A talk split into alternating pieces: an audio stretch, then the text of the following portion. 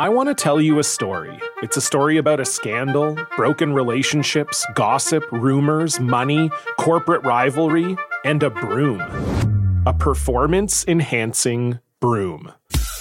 My name is John Cullen. I'm a comedian, podcaster, and for 20 years, I was a semi professional curler. And I want to tell you the story about how a single broom almost imploded the 500 year old sport of curling. We felt like we were bringing a knife to a gunfight. It's the story of a superstar and his fall from grace. Well, I was being dragged through the mud. It's the story of two brother entrepreneurs with a dream. I said, that's great news. It's a story of intrigue. I still don't understand why we want to keep his name secret.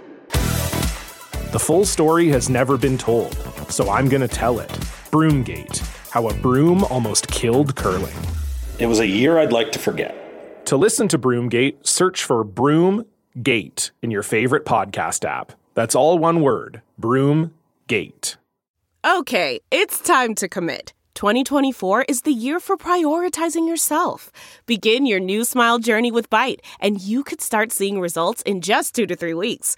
Just order your at home impression kit today for only $14.95 at Byte.com. Byte Clear aligners are doctor directed and delivered to your door. Treatment costs thousands less than braces. Plus, they offer financing options, accept eligible insurance, and you can pay with your HSA FSA. Get 80% off your impression kit when you use code WONDERY at Byte.com. That's B-Y-T-E dot com. Start your confidence journey today with Byte. Hey, y'all. Welcome to the Girlfriend's Guide to Sports podcast. My name is Claire Coles, and this is your weekly update. It's Monday, April 4th.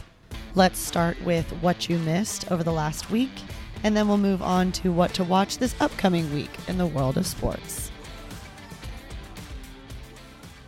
Okay, so let's get started with some baseball because it is opening week. First game back will be the Red Sox at the Yankees at 12:05 p.m. and every other team will play in the first 2 days. So that is super exciting. I'm actually also going to hit on some college baseball for a second because it was the Red River rivalry in the world of college baseball, meaning OU and Texas played, and they played in Ranger Stadium in Dallas. After two games, the series was tied one and one, and the Sooners looked to have the series decided, leading seven to one in the seventh inning. However, a couple of killer innings later, the Longhorns came back to win 12 to 8. Moving on to college basketball, because that's obviously the major story of the week. We had the Final Four this weekend. Kansas put away Villanova in the first half and never looked back. The Jayhawks won 81 to 65.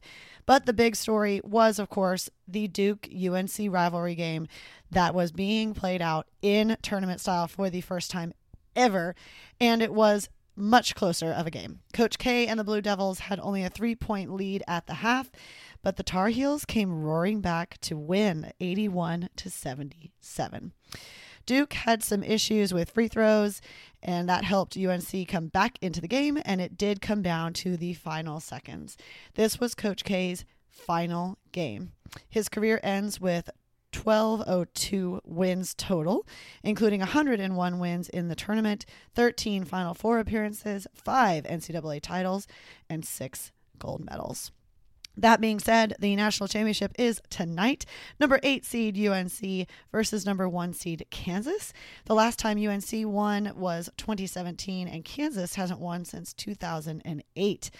An interesting stat that works against the Jayhawks is that KU has been runner up twice when playing in New Orleans. They played in 2003 and then again in 2012. Moving on to the NBA, it is the last week of regular season. That means the NBA playoffs are almost set.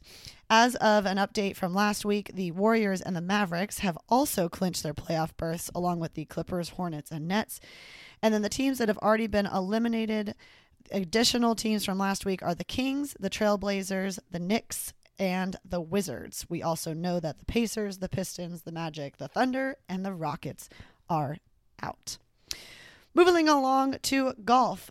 It was another tournament in Texas for the PGA Tour, and JJ Spaun won his first ever PGA Tour title. He won it at the Valspar Championship this weekend in San Antonio, and Spaun gets the last minute invite to the Masters this weekend.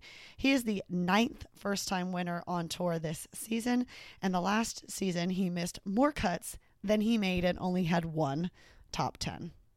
So, congratulations to JJ. This week it is Masters Week, and Tiger has said it is a game time decision, but everyone is saying he is looking great.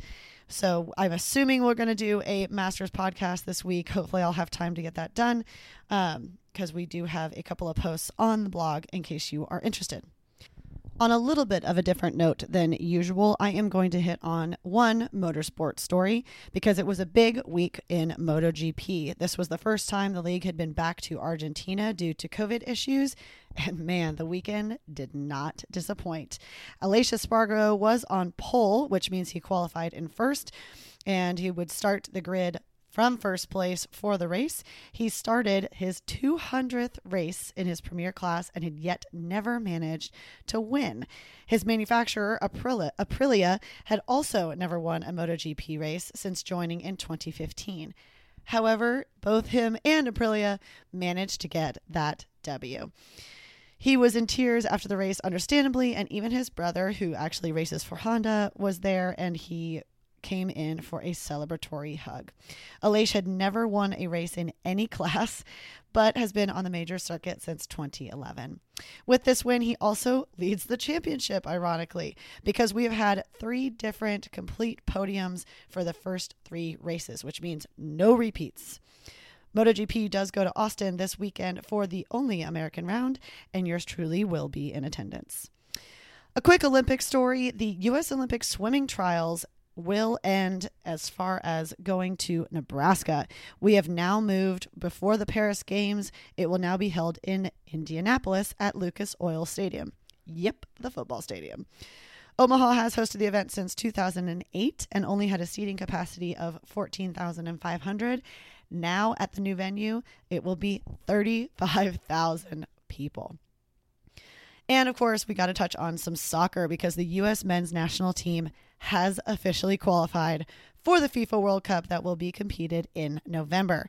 They did lose their last game to Costa Rica 2 to 0, but they had a 6-point buffer and so needed to lose by over 6 goals and it was enough to take second in the CA- CONCACAF. The US men's national team will be playing in Group B with England, Iran, and another team from Europe. Let's move on to what to watch this upcoming week. It is, like I said, opening week for baseball. So we've got three games on TV starting Thursday, opening day with the Reds at the Braves at 7 p.m. on ESPN2. Saturday, the Red Sox at the Yankees will play at 3 p.m. on Fox Sports 1. And then on Sunday, they'll play again at 6 p.m. on ESPN.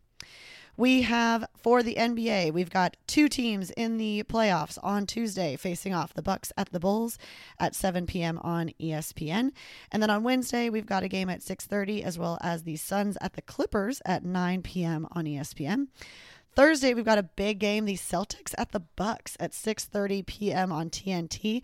That is first and second and third place in the East competing, as well as another game on TNT at 9 p.m. That is the Lakers at the Warriors, and the Lakers are right now sitting out of playoffs. Obviously, for men's basketball, for college college basketball, we have the national championship tonight. Number one, Kansas versus number eight, UNC.